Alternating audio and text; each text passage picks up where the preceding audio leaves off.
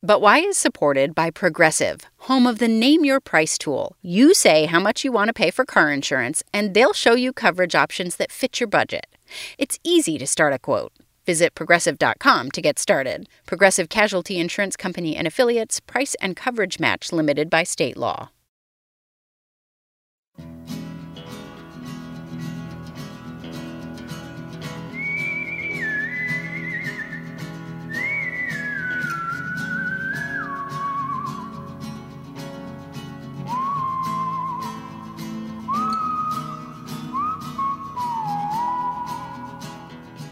This is But Why, a broadcast for curious kids. I'm Jane Lindholm. For seven weeks this spring, we're bringing our podcast to the airwaves for live radio shows in collaboration with Vermont's Agency of Education to offer kids who are out of school a chance for your own call in radio show. And if you live in Vermont and surrounding areas, you don't even need an internet connection. Today, we're going to talk about words and language, how new words come alive, why our languages are always changing why most people in one country might speak a different language than people in another country. And we're going to get into why and how words have power and who determines the power that words have. If you want to add your voice to the conversation, grab your adult and give us a call. Our number is 1 800 639 2211. That's 1 800 639 2211 or you can send an email to questions at butwhykids.org. Our guest today is John McWhorter. He's a professor, it's a teacher at Columbia University in New York. He's also written a lot of books about language, and he hosts his own podcast. It's called Lexicon Valley. John has joined us before. John, what a pleasure to have you on the show again. Thank you for thinking of me. Well, we're excited to talk about words and language. And, you know, words and language are always interesting, but a lot of adults in this country right now are thinking about the power of words, the power of language. And so I think our kids. And so we're going to talk a lot about why words have power and how they have power. But we also have a lot of questions about where words came from, who gets to invent words, how they happen. Here's a question for you first, John, from Audrey, who's six. I live in Seattle, and my question is why do humans talk? And then Remy, who's seven, also sent us a similar question. I'm from London, and my question is how does your brain form language? And Mixon, who's six in Nashville, Tennessee, wants to know too how your brain knows which words to use. So, could you talk a little bit about the science and biology of language? What a fun thing to have to actually put into, into clear terms. into words. Well, the way that the brain handles language is roughly that if you are listening to somebody say something, you process it first, usually with the right side. And what the right side is hearing is the music of it, the tone of it, whether somebody's angry, whether somebody's happy. Then it slides the signal into the left side. And in the left side of your brain, you have one part, and these are kind of parts that are like around your ears, if you think about how the brain works. There's one part that processes what language means, the, the meaning part of it, what words mean. Then there's another part of it where you figure out how you're going to move your mouth and your lungs and put the words in order and say something in response. And so, in a way, there's a meaning part and then there's a kind of a talkity talkity talking part. And that's how you respond to something that you've heard. So there are parts of your brain that are very good at hearing what people say and at coming up with some sort of answer to it. And in other animals some other animals you have those kinds of parts of the brain but they don't do the job as well as our brains do. And so we can talk about something that happened yesterday that's not something that any ape, that any dog, that any crow, that any parrot can do. So we do it on a really high level, but that's roughly the way it works. Although it is cool that when you listen to the way an animal communicates, you know, and, and again, this is a human interpretation of an animal communication, mm-hmm. but you can also kind of hear the tone. You can tell if you have a dog when your dog is barking because it might be Definitely. angry or threatened. That's a different sound than a happy bark. Exactly. Yeah, dogs have the tone. They've got that down. But the thing is, they don't have that much more than that in terms of communicating specific things. My favorite example of this is that you can think of a dog as saying. They can understand a lot of words, but what they say over and over again is just, hey, hey, hey, hey, if you watch a dog barking. That's from Gary Larson, the cartoonist. And that really is dead on if you watch what dogs are saying. They can understand a lot, but they can't say something. It's humans who've gotten really good at saying something. And I love how you talk about it's not just the words that someone says, but our brains are also so able to interpret that tone because in speaking, so if you're hearing something or if you're watching the way someone's talking, that tone has so much impact on what the words are actually meaning. Definitely. We tend to forget that because, especially if we're in a society with writing, we have a way of thinking that what writing is like is what language is like, when really the tone, what you intend, what you're implying that you're not saying, that's half of languages, not just saying things like the pencil is on the table. You know, if you're sitting there seeing the pencil on the table, chances are you don't need to tell somebody that. Or if you do tell them, you know, you're either two years old or you're kind of a boring person. the issue is why you would bring it up. And that's as much a part of language as the fact that the pencil is on the table. Yeah. Or if I say thanks a lot, I might be saying, John, thank you so much. Or I might be saying, yeah, right. Thanks exactly. a lot. and that's the music in it that you have to hear as a person. Well, here we have another question coming in. It's from Rhea. I'm nine years old and I live in Singapore. My question is who invented the alphabet? So Rhea told us it's going to be one in the morning as our program is going live, John. So Rhea is going to listen afterwards when this comes out as a podcast, but wanted to get that question in about who invented the alphabet. Yeah.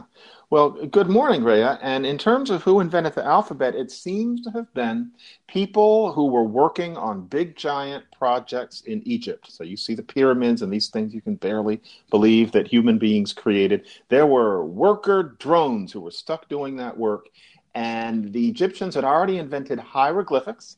And hieroglyphics are very beautiful, but it's a very complicated system. It takes years to use. It's kind of like Chinese, which you know you might, depending on your ethnicity, know a little of. You know, it takes a lifetime. Not that many people ever actually use hieroglyphics. These workers wanted to write stuff on the wall. And they're certainly not going to use this complicated system because they had other things to do. So somebody whose name we will never know came up with the idea of using a little picture to mean uh, what we think of as a letter, to use a little picture to mean not snake, but say, for example, in their mind, it would be to use a little picture of a snake to mean s. And next thing you knew, you had this thing that we now call an alphabet. And first, a group of people called the Phoenicians, who sailed around a lot from the Middle East, used a version of this. Then the Greeks got it. They really took it and ran with it and basically sprinkled it all over Europe. And then it also sprinkled in the eastward direction. And so all sorts of writing systems, all sorts of alphabets that you see in Asia, including down in Southeast Asia, down in where you are from, as a matter of fact, that look nothing like what we think of as an alphabet, all really started with what these workers came up with sweating next to the pyramids. Well, while we're talking about this, John, let's go to Rahi, who's calling in from Toronto, Ontario, in Canada. Hi, Rahi. Go right ahead. Hi. What's your question? Uh, my question. uh, my question is: If humans came from Africa, how come the oldest languages are from places like India and China, not Africa? Yeah, interesting question. What do you think about that, John? You were just talking about the origin yeah. of languages. Rahi, there's a difference between languages that are written down, which is, for example, Sanskrit and Chinese, and then languages that are just spoken. And the weird thing is that the vast majority of the world's languages are only talked, and nobody writes them down. Depending on how you look at it, only about 200, maybe 100 languages are written in any real way beyond you know, some interested person who walks in and tries to scratch them down on paper. So we can be sure that the first language would have been spoken somewhere in Africa, probably as much as 300,000 years ago, but nobody would have written it down because writing wasn't invented until about 6,500 years ago. So, first written languages, yes, for example, the ones that you mentioned. First spoken languages, eons before that, and that would have been in Africa. Hmm. Let's go to Gigi, who's calling in from Highbridge, New Jersey. Hi, Gigi. Hi. I have a question. Why do we how why do we speak many languages? Yeah, so so John, why do we speak so many languages? And Gigi, before we get an answer to your question, let's bring one in from Juliet, who's calling in from Monroeville, Pennsylvania. Hi, Juliet. Hi. What's your question for John? My question is how many languages are there? All right, you got it, John. Why do we speak so many different languages and how many are there? Here is um, how we know how to do this. Um, for example, do me a favor and say H O R R I B L E. Me? I want, yes, you, yeah. I say horrible. Okay. I say horrible. and to me, horrible sounds like something kind of new. And to you, horrible might sound kind of weird. and that is a change that's been happening. If we went back 100 years ago, most people in America would have said horrible, and horrible would have been something only a few people said. Now I'm in the minority. Hmm. What happens is that take that difference where two different dialects of English are emerging. Imagine that happening to just every sound. Well, the first language would have been like that. So at first, maybe the word for wind was something like blagoo, but then there were some people who would have said blago.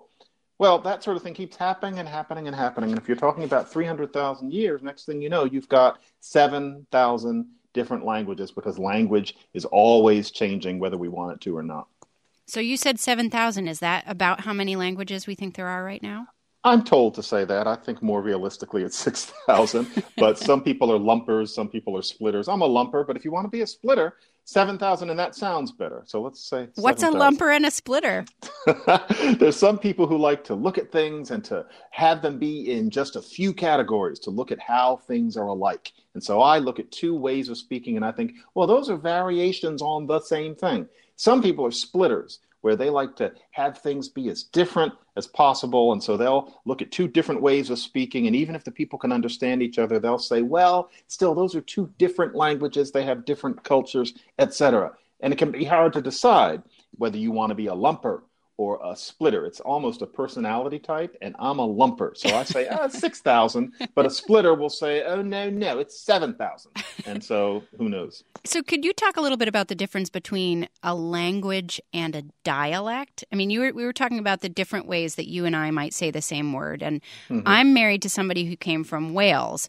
And so we say a lot of things differently. And our two year old, well, he's not two anymore, but at two, he was saying, Mom, you say fart, and dad says fart. You say butter, and dad says butter. But we're both speaking English. We can understand each other most of the time, but we Mhm. sound very different. So, what's the difference between an accent or a dialect and a language? Well, you know, it's one of those things where there's no real answer, but nobody wants to hear that. And so I'm going to give you the closest thing to an answer, which is that English and French are distinct languages. Nobody would think of English and French as being different ways of using the same thing.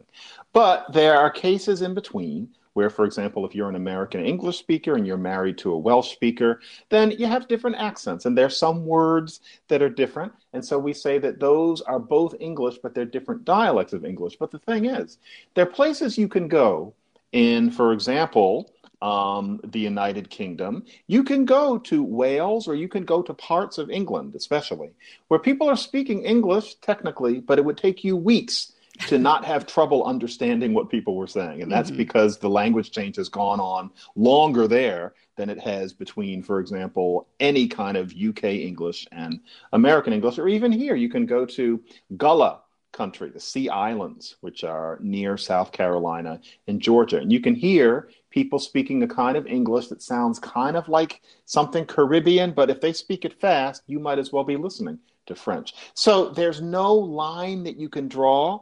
Languages differ from each other, dialects differ from each other less than languages do, and you have all sorts of intermediate cases in between.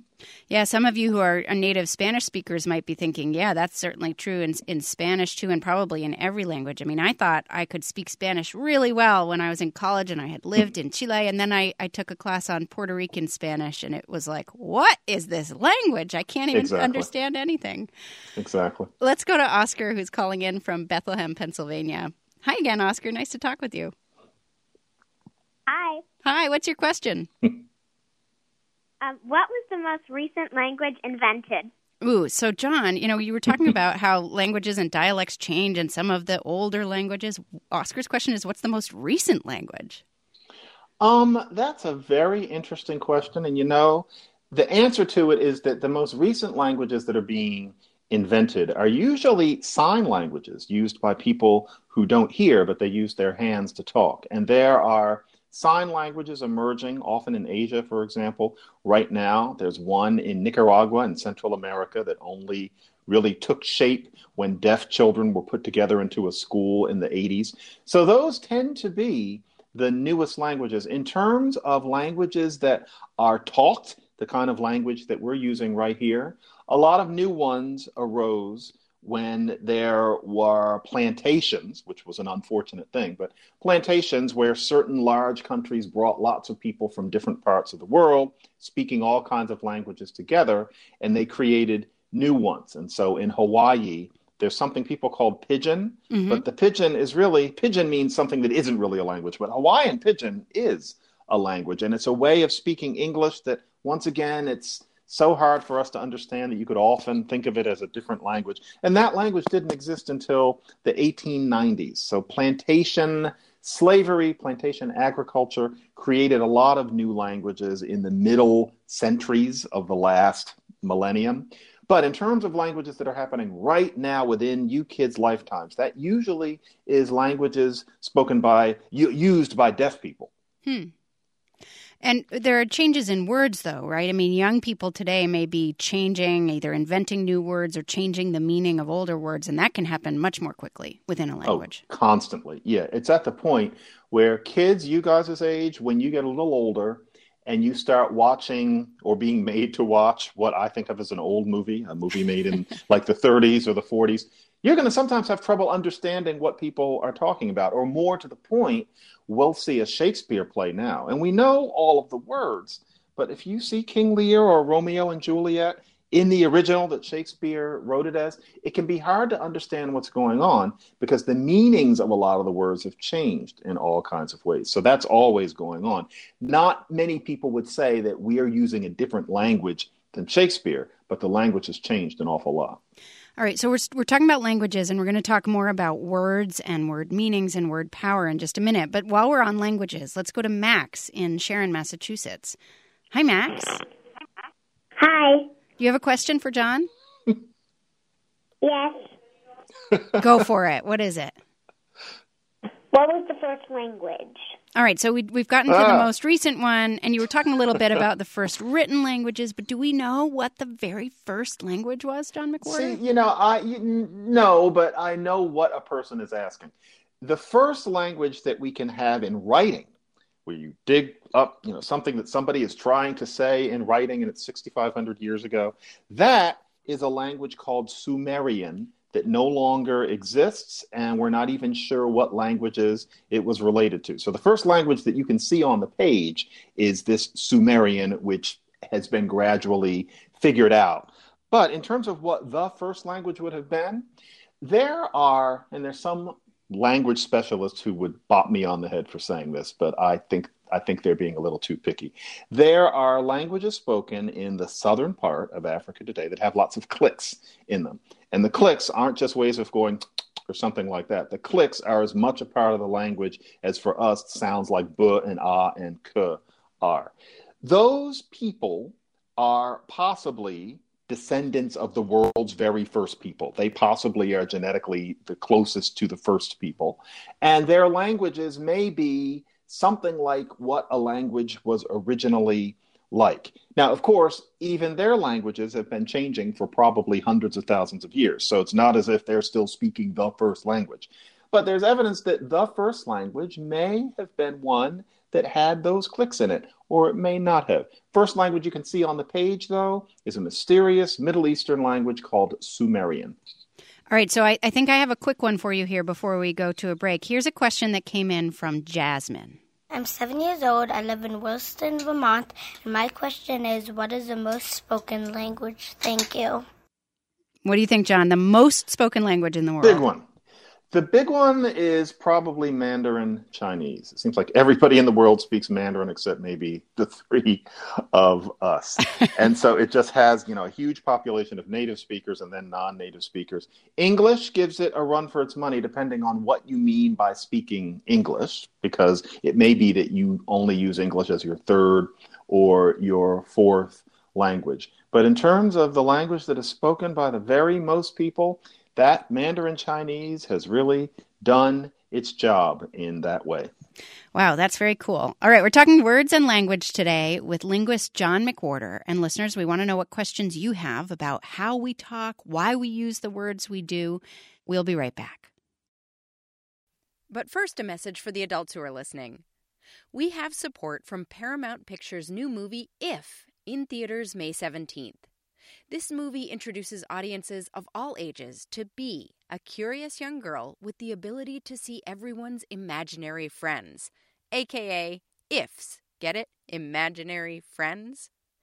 Bee joins forces with Cal, an adult who can also see ifs, and together they embark on a magical adventure seeking to reconnect forgotten ifs with their long ago kids. Ryan Reynolds brings comedic energy to the film alongside precocious new star Cailey Fleming. If you have or have ever had an imaginary friend, let if answer what if everything you believed as a kid was real? If is in theaters May 17th. I'm Jane Lindholm, and this is But Why, a broadcast for curious kids. Today we're talking about words and language with linguist John McWhorter. He teaches at Columbia University and he hosts a podcast about words and language called Lexicon Valley. John, can you actually explain what a linguist is? I've said that you are one a couple of times now, but that's not a word that everybody's familiar with.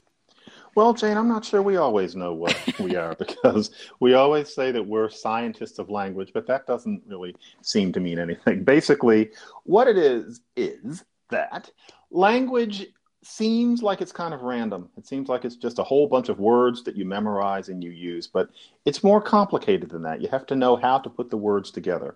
And what a lot of linguists are doing is trying to figure out how is it that we put the words together and that everybody learns how to do it.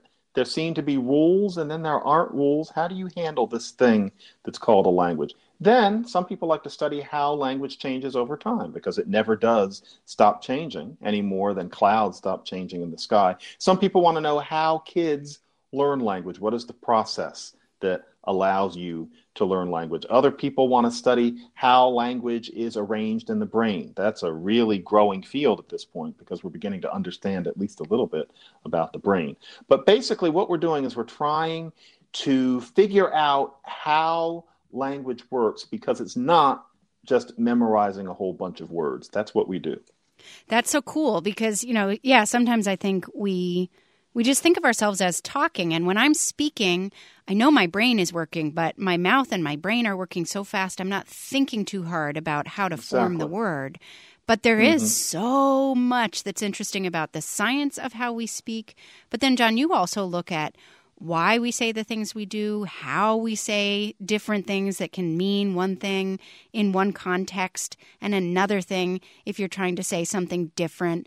You know, there there's so much yeah. culture in language too. That's another way of being a linguist too. Language and culture, language and your place in society, language and what as I said before, what you don't say. So if you say we're totally going to go there tomorrow, you don't mean we're going to go there in a total way. You mean we know that we're going to go there even though some people say we're not. If you say we're totally going to go there, you kind of mean even though mom says we're not going to or something like that. Nobody tells you that. But an awful lot about language is all those little assumptions between you and the other people that aren't being said.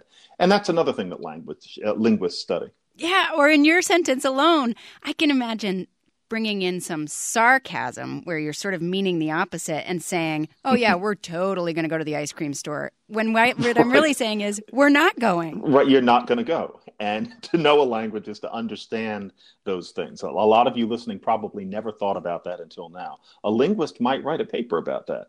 So that's what we we do.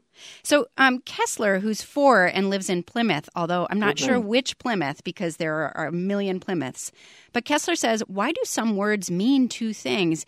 And not the sarcastic way, but Kessler says, for example, can. Can means I can do it, or it could just be a cup, a container, a can. Mm-hmm. That happens. The reason that you have these things that sound alike is accident, usually. And so you've really only got so many sounds, and sounds are always changing. But eventually, there are going to be cases where you get a word where the sounds have changed and led to the exact same word meaning very different things. And so, for example, can as in I can do it, that goes back to the word that we're more familiar with as to know. And so think about how knowing is spelled kno, like that. There was a kind of a cnawan verb in earlier English, and that became to know, to know something. That became I can do something. In the past, that became I could do it, and so on. So that's what that is. Now, can, off the top of my head, you know, linguists actually, contrary to popular belief, we don't all have 50,000 word histories in our head. I'm not sure where can, as in that thing that you know tuna comes in comes from, but it certainly was not from this to know verb. But it just happened that with whatever that original word was, the sounds changed and came down to can. And here we are today. You know something? I am going to do something that I would not usually do. I'm going to go online right now because I know where to look, and we can find out actually the answer to that question. And so, where in the world did the word can come from? Now, it might be you're watching in, in real time. It's one of those words that often there is no etymology, but now I'm looking it up. Okay, there, there you go. And yep, etymo- when you say etymology, John, yep, you mean the, the history of the word. Word history, yeah. exactly. Yeah, thank you. I, I forgot my audience. Well, and I so, love, yeah. but I love that word etymology. I use it all the time, and I, I love knowing not only where words come from, but where the word etymology might come from. But yeah, le- learning the history of a word can tell you about its meaning. It can tell you why it's spelled the way it's spelled and how we use it. It's a really cool thing to be able to study. It is always so much fun, and apparently the word "can," as in you know something with a tin can, it goes back to a Latin word that meant like a reed or a long piece of grass, and Hmm. gradually it came to mean this thing that goes "plunk," and the sound started. It, it started as "canna," and then it became "can," as we say now, and it's just a coincidence that that sounds just like saying "I can swim."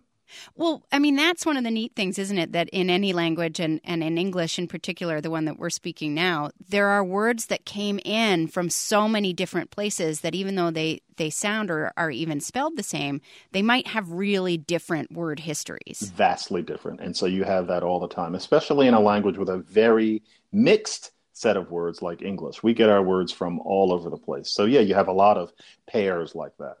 Let's go to Harmony, who's calling in from Wilmington, North Carolina. Hi, Harmony. What's your question for John? My question is why does every sentence start with a capital letter? Oh, I like that question. That's you know now we're talking about grammar and and how we form and write and say sentences and paragraphs and and all of that. But John, why are all sentences started with a capital letter? Yeah, you know, that started as, you know, there's a, there's a whole story to tell about little aspects of how we write this thing called language and why. The capital letters mostly start as what the Greeks originally gave us. The lowercase letters are invented afterwards as a sort of offshoot system from that. And at first, capital letters were something, if you were writing in that offshoot system, you, you, you mostly use what we think of as lowercase letters. And you use the capital letters as a kind of a decoration at, for example, the very beginning of something you wrote. So you'd write once upon a time, and you started out with a big once upon a time because that looked nice. Gradually, some people decided, wouldn't it also look nice to start every sentence with a capital? And we don't know exactly who was responsible for that, but it started out as something that people thought looked kind of nice. And you can imagine doing it even yourself. And so you don't want to use a capital letter just once on every page because you enjoy drawing it. And so you decide, well, let's have that be at the beginning of every section. Then maybe it's, well, let's have that be at the beginning of every sentence. And there was no reason for it, but you know, you'll find as you get older that there's no reason for over half of the things that you do. And so that is what happened with capital letters and sentences beginning with them. You know, it's also kind of cool because when you think about a sentence as one complete thought, that capital letter, if you're reading it, it just gives you that visual cue like, oh, right. So even if I missed the Oh, period at the end, this is a new thought. This or this is an It important right. word. Yeah, we wouldn't want it to be any other way, but that would perplex, of course, many people who use other writing systems. Yeah, I love capital letters. Here's Isadora who's calling in from Toronto, Ontario. Hi, Isadora. Hi. What's your question? My name is Isadora. I'm eight years old, and I'm from Toronto. My question is, how many words are there, and which language was the has the most words? Oh, John, do you know the answer? Yeah, how many words are nasty there? And how which language has the most? Uh, you know, there's no real way to tell, but what I can tell you is this. And so, for example, let's talk about makeup. You've got some makeup on your face. You probably don't yet, but you know, one day you might. And so, makeup is that one word or two? And then think about how you're going to make up with your friend. Is that one word or two? And is it a different word from the makeup on your face? I think I might be making up a story one day. Is that one word or two? And is it the same as making up your face? Sort of. Is it the same as making up with your friend? What are the words? How many words are involved? It's very hard to count. Then the next thing is that if you take a language that nobody has ever written down and you work with it and you work with it and you work with it, they're probably a good 40,000, 50,000 words. Whereas a dictionary of English is something where if you dropped it on your foot, you'd have to go to the hospital and it can have a million words in it. And so you think, well, English has a large vocabulary. But if you actually look in that dictionary, a great many of the words in there are words that nobody has used in hundreds of years.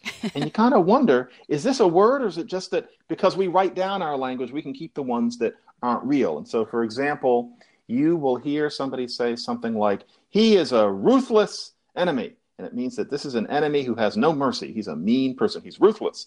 If you look in a really large dictionary, there's this word ruth that means mercy. Huh. Is that a word? No, it's just something that got stuck in the dictionary. It was a word 500 years ago. We can look it up because we can write it down. There are words like that in unwritten languages, but everybody's forgotten them, and so they're not considered words. So it's really hard to say what language has the most vocabulary. A written language seems like it has a bigger one because, because you have these books full of words that nobody really uses. But in terms of language used by people walking around in their lives, using words actively, several tens of thousands of words. Now, some languages can pretend that they have more words because you can have a big book that preserves every word that anybody's ever come up with. But that's kind of, it's a stunt more than really telling you how many words the languages has. Well, why don't we just take those out of the dictionary then? I don't know. I think that in a way it's silly. We should say this is a historical book. But then the problem is that you can't always know where to draw the line. There's some words that people may have used a hundred years ago, and some people might now say that they're still words even though they aren't. Or for example, a word like perky. You know, this is a perky person. Would you ever actually say that except in quotation marks? One thing I like about him is he's perky. No, it's it's kind of a joke word. I wonder if anybody will be using it in 50 years, but you can be sure people will keep it in the dictionary, especially because you'll always be able to see it in older writing. So this stuff just gets very subtle. Well, Rishik, who's 12 and lives in the United Kingdom, wants to know where new words originate from. Well, you know, one place that new words originate from is when you smash two words together.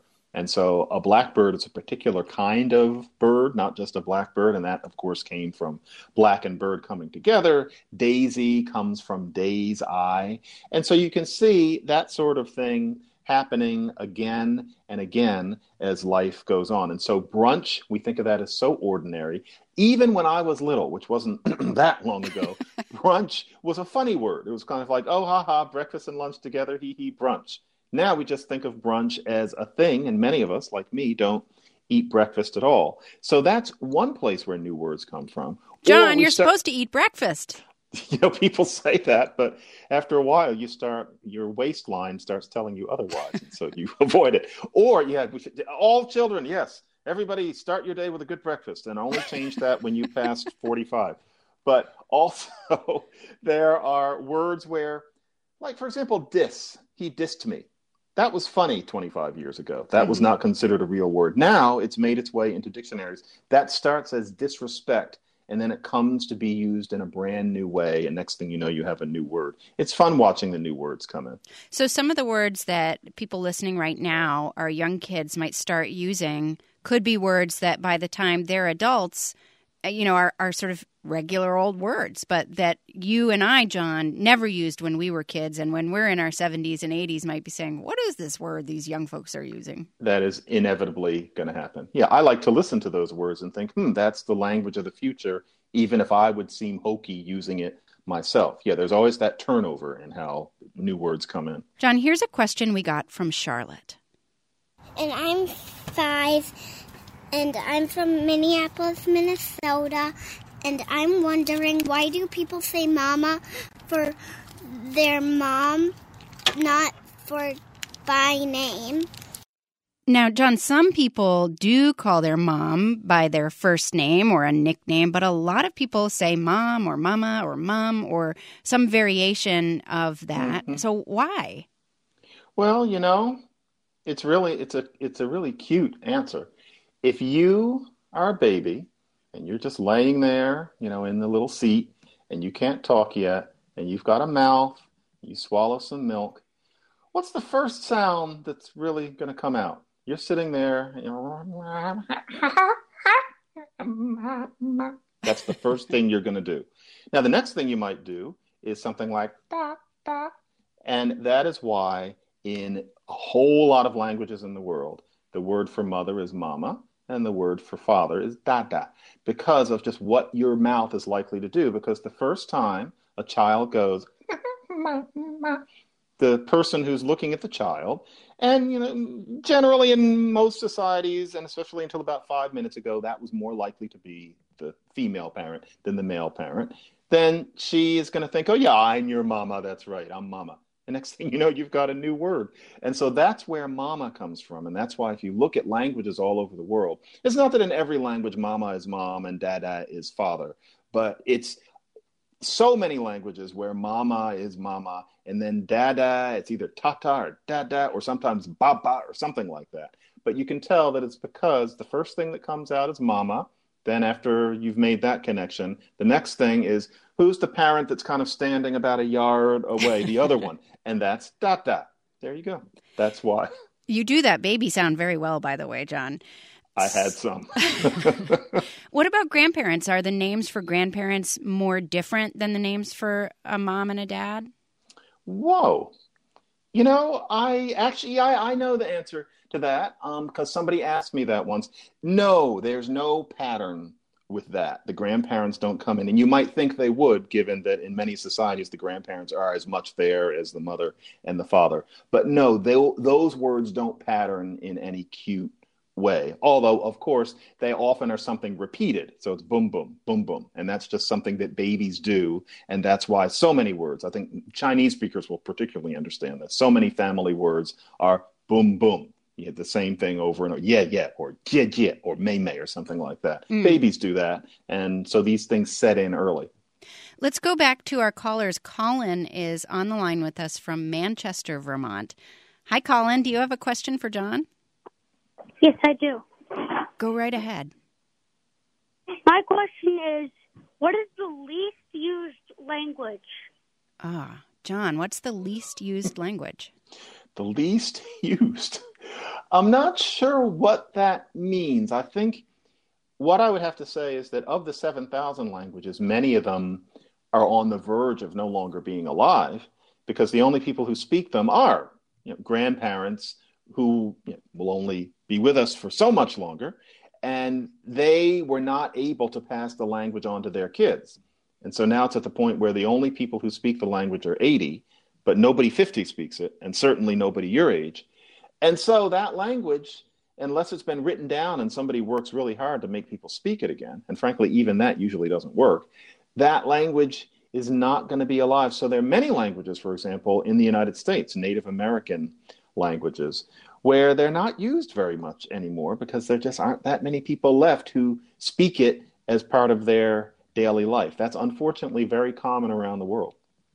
And let's hear it from Edie, who's calling in from Burlington, Vermont. Edie, go right ahead with your question for John McWhorter.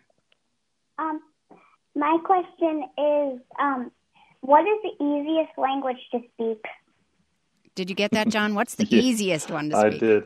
Um, yeah, that gets dicey, but the easiest language to speak. And I don't know about, you know, nobody has trouble speaking their native language, which is a wonder to me because some languages are much harder than others. There's some languages with so many rules and so many exceptions that I can't believe people actually speak them, but they do.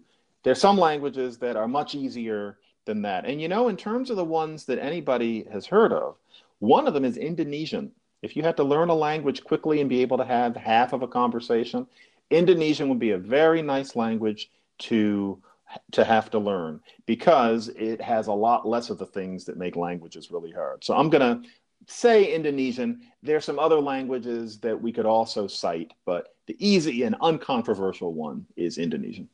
John, I want to ask you about an article that you recently wrote for adults in The Atlantic, and you were talking about how kids who speak a different language at home that's different from the dominant language in their area or maybe mm-hmm. different from the language that they speak at school that mm-hmm. they're actually maybe getting better at their home language the language their parents speak to them right now than mm-hmm. they would be because so many kids are out of school right now how do you yeah, that, how did you figure that out and why why is that interesting to you um, it's interesting to me because people are often asking these days what effect might the virus have on language?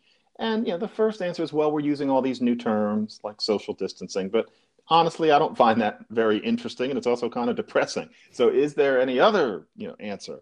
And from things people were telling me, and I also kind of would have guessed it, but then people started telling me, I realized that if children have to stay home and they're not in school, if there's a home language, then they're much less likely to be letting it behind, and they have much more of an opportunity to get good at it because they're going to spend so much time with possibly their grandparents or their parents. And I heard from a lot of people that kids are getting better at those home languages because English in the United States is everywhere. It surrounds you, it's on the signs, it's on TV. It's easy, even if your parents speak and live in another language. As you get older, you really you speak English and the other language you kind of only halfway speak it.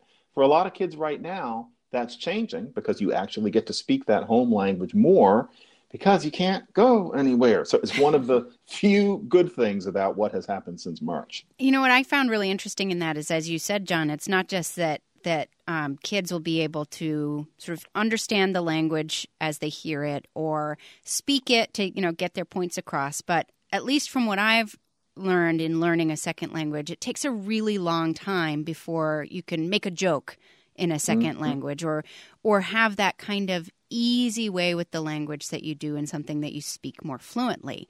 And what yeah. you're finding is that kids who are speaking in their home language are go- are maybe going to get that level of fluency that they otherwise might not have had at all. It's so important. It's it's so much of learning a language is about situations rather than grammar. And so for example, this is very random. Keep your eye on the road, somebody says in the car. Whatever language you and I have learned in school, they did not teach us how to say keep your eye on the road. And you know that it's not going to be retain you know your eyesight you know every language has a different way of saying keep your eye on the road the only way you're going to learn that is to be in a car with somebody where you hear them saying it in the language and it's something like this that allows you to really see the language in use and yeah yeah, it's in its way, it's a wonderful thing. So that's one of the good parts about everybody maybe staying home right now. But there are some downsides when it comes to language and and um, keeping up with our ability to learn and speak and read and write. Are you finding that that some of that may be slipping now because kids are home for so long? Honestly, with my kids, no, because they come from you know, a book lined home, you know, with a very nerdy father, and, you know, both of their parents have PhDs, et cetera.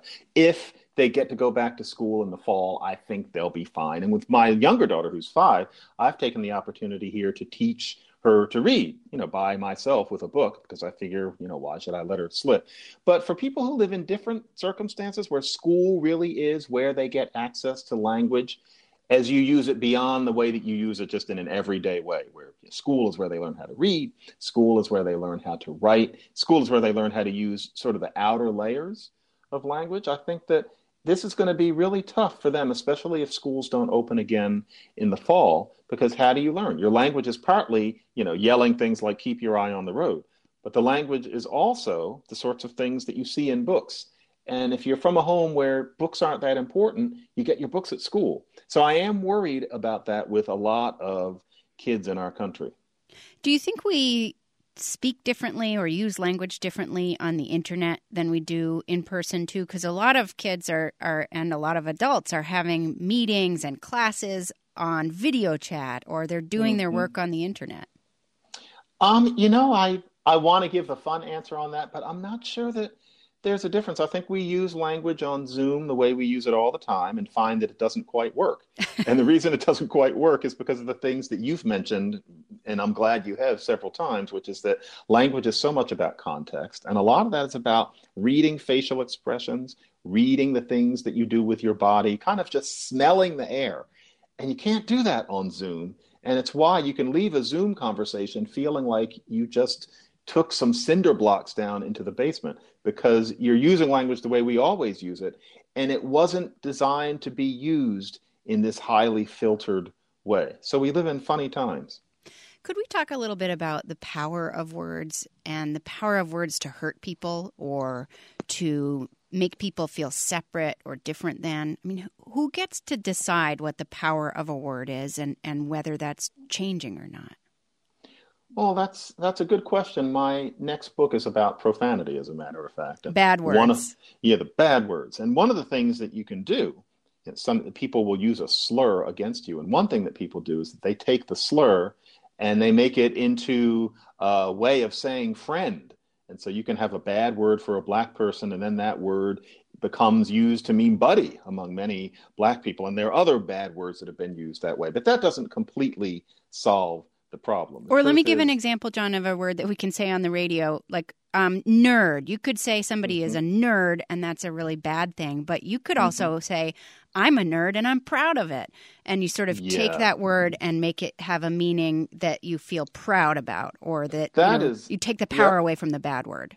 That is a really handy example because, you know, I'm 54. When I was a kid, that word nerd was newish, but it was mean if somebody called you a nerd when I was 14, you you were a nerd and and and it hurt. And there was a movie called Revenge of the Nerds, and the nerds were these extremely uncool people. And you kind of, if you were a nerd, you identified with those people. But you know, they're wearing bad glasses and they can't control their saliva and they have trouble dating. That's really changed because now there's kind of nerd as something kind of chic and cool. And you can say, yes, I'm a nerd and I like books too much and I don't like football, and I like that about myself. And in a way, that makes it you know much easier to be a nerd now than it was 30 or 40 years ago. You can do that with a lot of words. It's one thing that you can do to keep words from having the power that somebody might want them to have. But you know, life is tough, and so you, these things are going to keep popping up like weeds. But that's one thing that you can do. But but who does you know who who has the power? Over words. Because you know i might say i don't like you using that word and you might still use it or i don't want that word to mean what it does but i might not feel like i have the power to change it. Who does get the power? Yeah. I think that there are many ways of being powerful in our society. And so sometimes it's men having power over women. Sometimes it's white people having power over people of color. I think that part of humanity unfortunately is that you know, there's some some people are mean, and one way that you can be mean is to use language in a way that makes people feel bad, and so you have to be on on your guard. But I think that these days, it's partly because of the internet. It's easier in a way to renegotiate language because we use it so much basically up in front of the whole country all day long, every day. And groups can come together that couldn't have come together as easily before. So a lot of it is more dynamic than it used to be. But language will come and bite you on the you know what from any number of directions.